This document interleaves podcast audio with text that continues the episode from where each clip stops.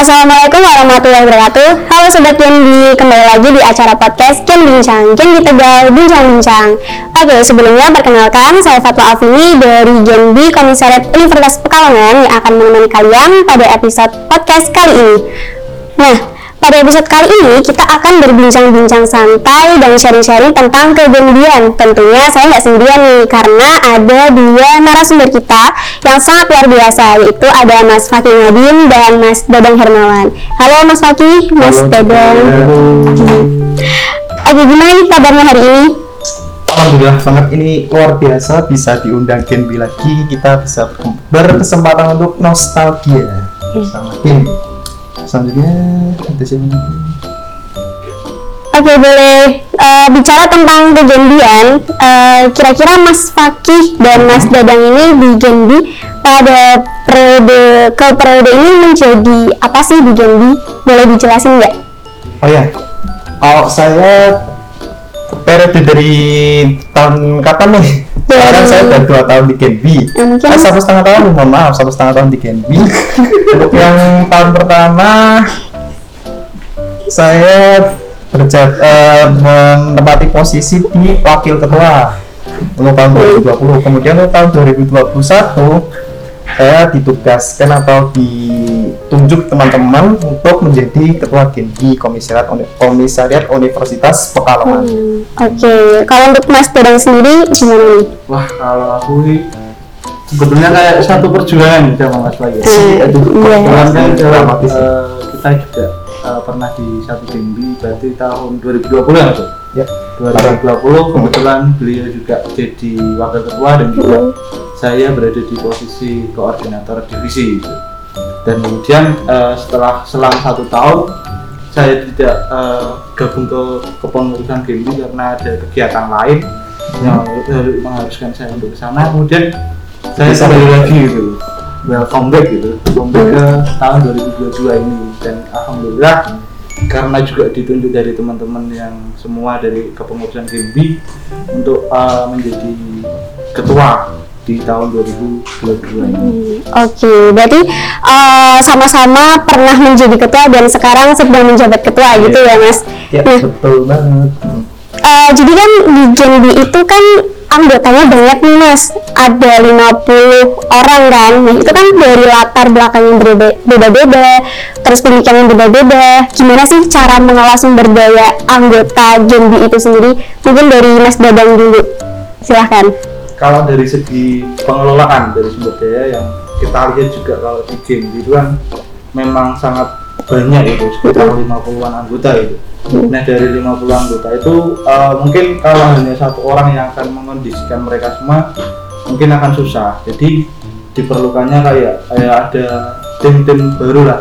Misal kalau dari Genbi juga kan ada departemen-departemen yang lain di bawahnya atau divisi-divisi yang lain itu yang uh, menaungi dari kinerja dari teman-teman semua biar mereka dapat berfokus terutama di bidang mereka masing-masing. Kemudian kalau dari segi pengelolaan mungkin uh, salah satu hal yang memang perlu digerakkan itu adalah mulai dari komunikasinya, mulai komunikasi internal ataupun komunikasi personal dari tiap orangnya, kemudian uh, komunikasi di wilayah lingkup bareng-bareng atau di kelompok tersebut. oke Mungkin seperti itu sih mbak.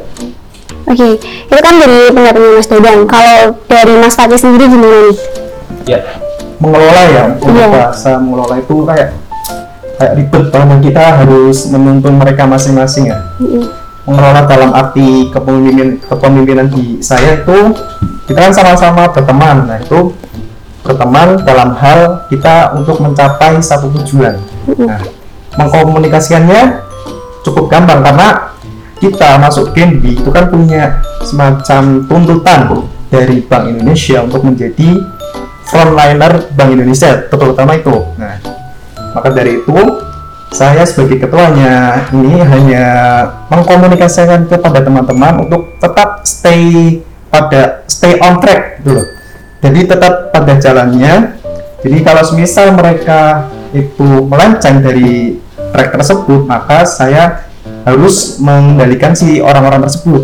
Hmm. Nah, jadi kan mengelolanya harus sesuai dengan tujuan dari kegiatan itu sendiri. Nah, memang challenger eh, memang tantangan banget buat saya selaku ketua karena ini budaya di game itu berbeda dengan budaya organisasi-organisasi yang lain terutama di Universitas Pekalongan kalau di kita itu kan biasanya di organisasi di kampus terutama itu ada divisi semacam divisi sumber daya manusia kayak SDM eh, ya itulah yang mengurusi orang-orangnya yang spesial untuk eh, kayak terlibat atau mengurusi anggota-anggota agar aktif di dalam organisasi. Nah, di Genbi yang bertugas sebagai eh, itu sebagai sumber daya itu itu BPH. Nah, berarti dari BPH harus bekerja aktif dan berperan sebagai sumber daya manusia yang mengurusi mereka. Ten- Tentunya BPH juga tidak bekerja sendirian, mereka harus bekerja sama dengan koordinator-koordinator yang lain. In- in- eh, intinya itu harus sesuai dengan tujuan, diawasi oleh BPH dan dibantu oleh koordinator. Itu cara mengelola yang baik menurut saya gitu. Oke, tadi kan dijelaskan juga ada komunikasi dan di organisasi. Nah, terus gimana sih cara meningkatkan komunikasi dan koordinasi di dalam Genbi itu sendiri? Ini dari Mas Faki, silakan. Komunikasi, Iya, komunikasi kepada siapa tadi? Eh, anggota Genbi itu. anggota Genbi. Nah, untuk komunikasi ke anggota-anggota Genbi, kita harus paham yang seperti saya katakan tadi bahwa kita harus paham dengan tujuan kita. Tujuan dari Genbi sebagai frontliner. Kita se- eh, selama kita masuk kan kita sudah diberikan semacam kewajiban, kewajiban untuk melakukan berbagai kegiatan-kegiatan yang berkaitan dengan sosial, berkaitan dengan lingkungan. Nah, kita harus mengkomunikasinya dengan baik, terutama para anggota. Anggota juga mempunyai perbedaan budaya-budaya organisasi juga seperti tadi. Mereka dibentuk dari budaya organisasi. Eh, kalau dari saya kan eh, dari Fakultas Ekonomi ya, tentunya orang-orang ekonomi punya ciri khas masing-masing. Kemudian Fakultas Kesehatan, Fakultas Pendidikan, dan fakultas-fakultas yang lain juga punya ciri khas masing-masing kita tidak bisa samakan mereka, kita tidak bisa menya- eh, memberikan arahan yang kayak universal. Kita harus mempunyai semacam semacam inilah semacam strategi untuk bisa mengkomunikasikan orang-orangnya tiap fakultas Hmm. seperti itu. Berarti dikembalikan lagi tentang latar belakangnya gitu. Latar ya? belakangnya, betul. Kalau dari Mas Dadang sendiri gimana Mas? saya sepakat sih sama yang dikatakan sama Mas Raffi karena Heeh. pada dasarnya kan eh, selain kita juga memiliki kayak tuntutan yang tadi udah dikatakan Mas Raffi Hmm. bahwasanya kita tuntutan kita kan eh, karena kita mendapatkan eh, beasiswa dan juga kita memiliki kewajiban eh, sebagai frontliner, future leader dan juga agent of change gitu. Nah dari tiga komponen yang itu mungkin kalau dilihat dari sistem dari organisasinya sendiri kan kalau Genji kan termasuknya kayak sebenarnya kayak masuk ke komunitas ya, yang juga memiliki tujuan-tujuan yang itu. Kemudian kalau perihal tentang pengkomunikasian itu memang eh, seperti yang tadi saya katakan juga eh, komunikasi itu kan bisa dilakukan dengan dua cara yaitu dengan komunikasi kelompok dan juga komunikasi antar individu. Ya seperti tadi yang sudah disampaikan juga eh, mengenai eh, komunikasi secara pribadi terutama. Karena eh, konsep yang ada di ke organisasi kan kadang ada juga yang membawakan konsep bahwa organisasi merupakan eh, anggota keluarga kita yang kedua atau kesekian Iya. Nah, mungkin uh, ketika kita komunikasikan secara personal ataupun pribadi, itu kita lebih menekankan pada uh, rasa kekeluargaan itu. Jadi kita uh, menganggap bahwa teman-teman di anggota Gimba adalah keluarga kita. Jadi uh, bagaimanapun nantinya itu feedback dari mereka bagaimana bagaimananya, yang terpenting adalah dari kitanya dulu kita mulai untuk bisa mengkomunikasikan uh, secara kekeluargaan gitu, ke teman-teman yang lain gitu. Oke, jadi kan di dalam suatu organisasi itu kan pasti ada konflik, ada permasalahan. Nah, gimana sih cara menyelesaikan konflik dan permasalahan di Genbi itu sendiri? Apalagi kan Mas Faki dan Mas Dadang itu kan pernah menjadi suatu eh eh, pernah menjadi ketua dan sedang menjabat ketua. Nah, itu gimana caranya? Jadi Mas Fakih sendiri. Silakan. Oke, terima kasih untuk pertanyaan yang sangat menarik nih. Bicara tentang konflik, sebelum ke tentang langkah-langkah, saya mau bi- eh, saya mau mengutarakan tentang tiga pandangan manusia tentang konflik itu sendiri. Ada tiga pandangan. Yang pertama tuh pandangan secara tradisional. Eh, si orang-orang ini menganggap bahwa konflik itu semacam ancaman dan itu berbahaya. Jadi mereka berusaha untuk meninggalkan konflik itu sendiri berusaha untuk kabur dari konflik, lari dari konflik, lari dari semacam bahaya lah. Nah itu biasanya orang-orang yang kolot, orang-orang yang belum paham tentang konflik itu sendiri. Kemudian pandangan yang nomor dua adalah pandangan secara hubungan manusia. Nah hubungan secara manusia ini yaitu orang-orang yang menganggap bahwa konflik itu memang ada di dalam diri manusia. Jadi mereka wajar untuk mereka memahami bahwa konflik itu ada dan mereka menganggap yo itu tidak bisa lepas dari diri kita. Nah, tapi mereka tidak bisa mengolah konflik itu sendiri. Nah, yang nomor tiga ini yang paling paling mantap lah menurut saya itu ada pandangan manusia ten- itu pandangan yang nomor tiga pandangan interaksionis Hmm. pandangan interaksionis itu adalah orang-orang menganggap bahwa konflik itu bisa dikelola untuk menjadikan suatu hal yang menarik, suatu hal yang bisa menciptakan ide-ide baru. Contohnya di dalam organisasi, eh, contoh aja di Genbi ya, ketika Genbi itu dipimpin oleh satu orang yang hanya searah, jadi searah oleh ide-ide saya.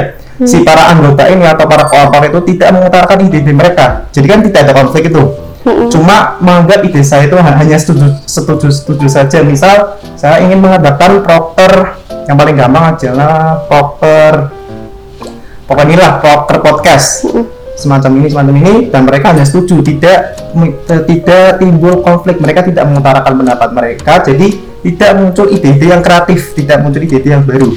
Dan dan fakta pun mengatakan bahwa kalau konflik itu bisa dikendalikan maka tingkat produktivitas dari organisasi itu akan meningkat. Jadi sejajar ini ini kurva kon- eh, produktivitas, ini kurva konflik, maka nilainya akan sama jika konfliknya itu bisa dikelola. Nah, di dalam organisasi terutama di Genbi, Mm. kita kan konfliknya pasti ada tuh. Berdasarkan kita kan harus Genbi kali ini kan terdiri dari tiga komisariat Iya. kita harus terhubung dengan um, komisariat-komisariat yang lain semisal unikal dengan I, eh, sekarang berarti UIN ya, Gusdur. UIN nah. Iya.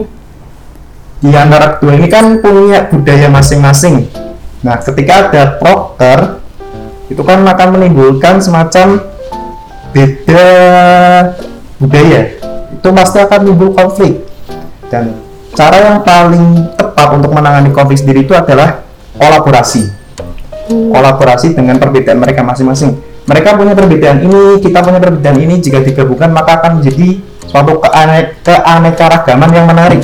Nah, itu cara penanganan konflik yang pertama yang paling bagus. Ada juga cara penanganan konflik yang kedua yaitu dengan kompromi. Nah, misal ada perbedaan dua itu, itu tidak bisa disatukan. Nah, kita harus memilih salah satu dari di antara dua itu. Jadi salah satu harus mengalah untuk untuk ini untuk bisa untuk bisa memilih langkah yang tepat gitu aja. Berarti harus bisa kolaborasi atau kompromi kalau di Gen 3 seperti itu.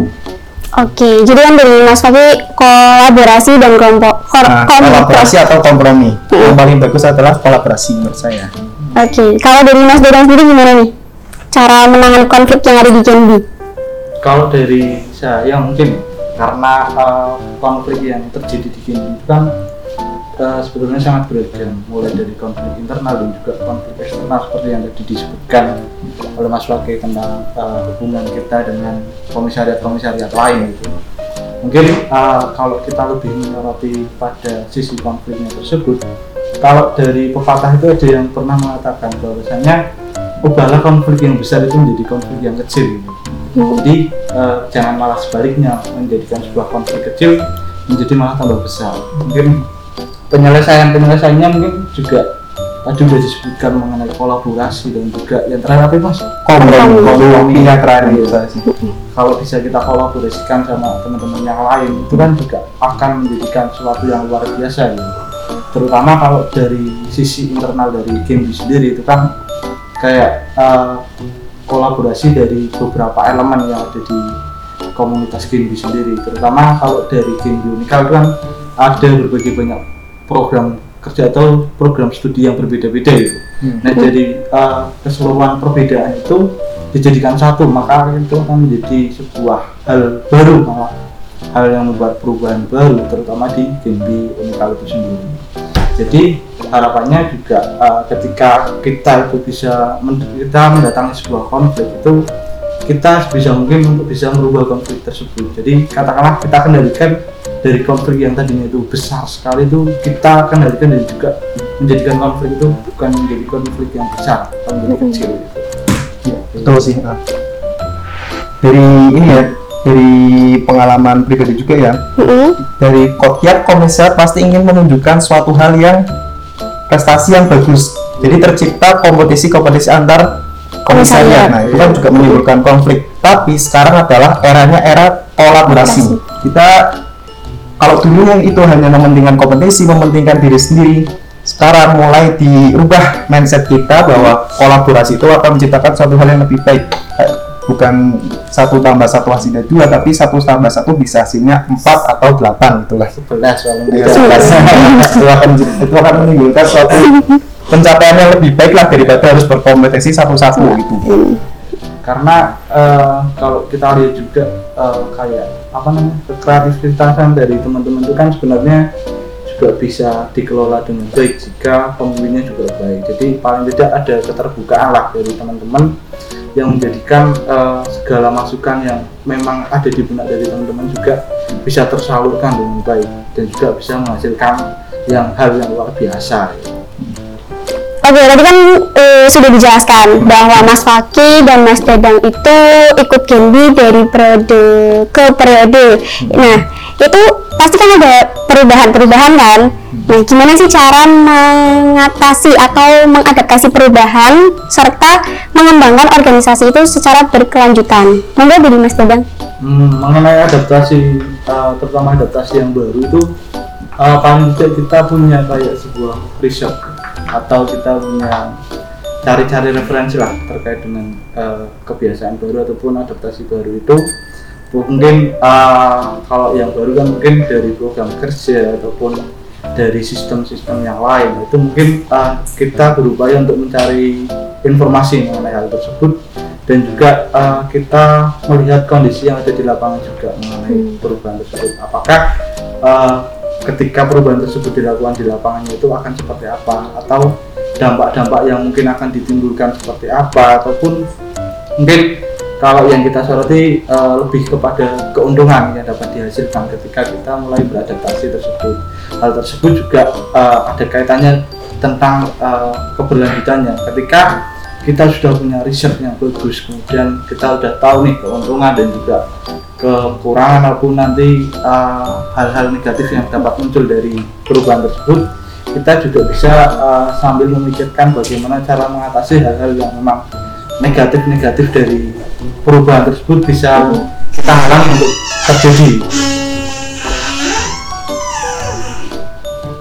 ya mungkin seperti itu Mbak Fatua Oke, kalau dari Mas Faki sendiri gimana nih? Berarti tadi tentang adaptasi dan pengembangan dari organisasi. Iya, betul banget. Nah, yang namanya organisasi itu berkembang pasti tercipta sebuah perubahan. Nggak mungkin dong kita nggak mengalami perubahan. Kalau nggak mengalami peru- perubahan berarti kan stuck sampai di situ. Iya, nggak berkembang. Nggak berkembang ya itu ya. Nah, yang saya amati selama saya di Genbi kan berarti sudah tiga tahun lah katakan walaupun dua setengah tahun tahun pertama itu merupakan sistem try try and error. Di zaman kepemimpinan Mas ini kita belum tahu nih Genbi itu seperti apa. Kita harus bertanya-tanya pada kakak-kakak atau Genbi komisaris yang lain. Dari UIN dari UPS kita harus bertanya-tanya. Dan terus kita coba. Kalau error berarti kan tidak pas diterapkan di Genbi Unikal. Nah, kemudian di tahun berikutnya, kebetulan saya yang memimpin, itu merupakan tahun pembentukan sistem. Mulai tercipta nih uh, se- segala sesuatu yang tidak perlu digunakan atau segala sesuatu yang harus digunakan di Gen B. Berarti kan kita harus menciptakan sebuah sistem itu sendiri. Kayak semisal surat menyurat atau struktur organisasi dan lain sebagainya tupoksi nah itu mulai ter- terciptalah sebuah sistem. Di tahun ketiga tahun kepemimpinannya Dadang itu mulai terjadi pematangan sistem dari yang tadinya sistemnya masih masih mulai berkembang. Nah di tahun kepemimpinan Dadang mulai terjadi pematangan. Nah otomatis Gen B yang sekarang pastinya akan lebih baik daripada Gen B yang saya saya pimpin. Nah untuk perkembangan keberlanjutan itu melalui berbagai macam proker yang bisa berlanjut ya. Misal proker-proker yang bermanfaat bagi anggota Gen B tentunya yaitu tentang kewirausahaan atau yang bisa berkelanjutan lah. Nah kewirausahaan sendiri kan ini punya tujuan untuk kayak inilah mendapatkan income atau mendapatkan kas dari selain pendapatan yang lain. Jadi kan kita bisa mengolah. Kalau kalau sudah berkembang kan misal dari tahun pertama tahunnya saya tahun terbentuknya kewirausahaan itu sendiri kayak game di hidroponik. Itu kan baru mulai baru baru try and error lah. Kemudian tahun berikutnya kedua otomatis sudah punya sistem. Nah income pasti bertambah. Nah setelah income bertambah pasti ada pengolahan yang berikutnya. Punya ide-ide yang berikutnya. Nah itu otomatis dimulai dari kewirausahaan pasti akan berkembang ke arah yang lebih baik. Seperti itu berarti proker-proker yang perlu dikembangkan itu proker-proker kewirausahaan. Karena dampaknya dari mulai nol sampai ke titik berikutnya pasti akan berlanjut yang namanya kewirausahaan pasti ada proses dari uh, proses kematangan hmm. seperti itu ya seperti itu Oke okay. Nah, terakhir nih, ada nggak sih pesan-pesan dan motivasi untuk anggota Gen di Komisariat Universitas Pekalongan yang selanjutnya? Jadi Mas Fakih mungkin? Untuk selanjutnya? Iya. Untuk anggota B ya? Mm -mm. Untuk Gen B ini, kita di sini kan dalam hidup ini kan punya hak dan kewajiban ya teman-teman ya. Iya. Nah, untuk hak kalian sudah mendapatkan uang dari Bank Indonesia itu sendiri. Nah, kewajibannya kita harus di dalam ini kan kita tidak bisa memberikan feedback berupa uang lagi kan. Kita sudah berutang kepada BI melalui uang. Nah, kita harus membayarnya dalam bentuk kegiatan sosial, kegiatan proker-proker yang ada di Genbi yang bisa bermanfaat untuk masyarakat, yang bisa bermanfaat untuk perkembangan dari BI dan sebagai frontlinernya Bank Indonesia itu sendiri. Jadi kita harus menaati kewajiban kita setelah kita mendapatkan hak yang diberikan oleh kita seperti itu sih. Oke, okay. ini tentang hak dan kewajiban ya tadi. Hak dan kewajiban yang harus okay. dipenuhi. Hmm. Dari Mas Dedang sendiri gimana nih? Ya, kalau mungkin dari saya itu mengenai dengan tugas dari game itu sendiri itu kan yang pertama memang kita itu menjadi tangan panjang dari bank kebijakan dari Bank Indonesia. Jadi uh, selama kita memang uh, masih punya tanggung jawab di situ, harapannya juga bisa dilaksanakan kemudian mengenai tentang uh, agen of change atau change agen atau agen-agen perubahan. Jadi harapannya uh, dari kepengurusan GMB karena sudah melihat dan juga sudah memperhatikan dari kepengurusan-kepengurusan sebelumnya itu kan pasti ada yang namanya kayak sistem error gitu. jadi ada yang perlu diperbaiki. Nah ketika dalam sistem perbaikan tersebut uh, harapannya itu kan juga uh, kita menawarkan kayak sebuah perubahan.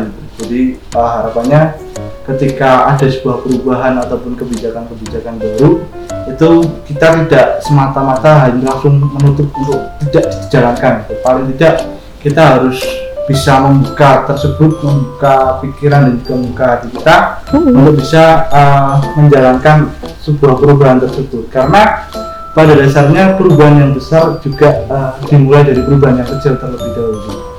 Kemudian juga karena kita sebagai anggota Genbi kepengurusan Genbi kita diharapkan untuk bisa menjadi future leader di masa yang akan datang jadi kita adalah pemimpin-pemimpin yang uh, berada di masa yang akan datang jadi harapannya uh, dari tugas-tugas tersebut kita bisa menjalankan dengan uh, sebuah keikhlasan terutama karena kita juga memiliki tanggung jawab untuk menjalankan hal tersebut mungkin seperti itu Mbak Oke. Okay.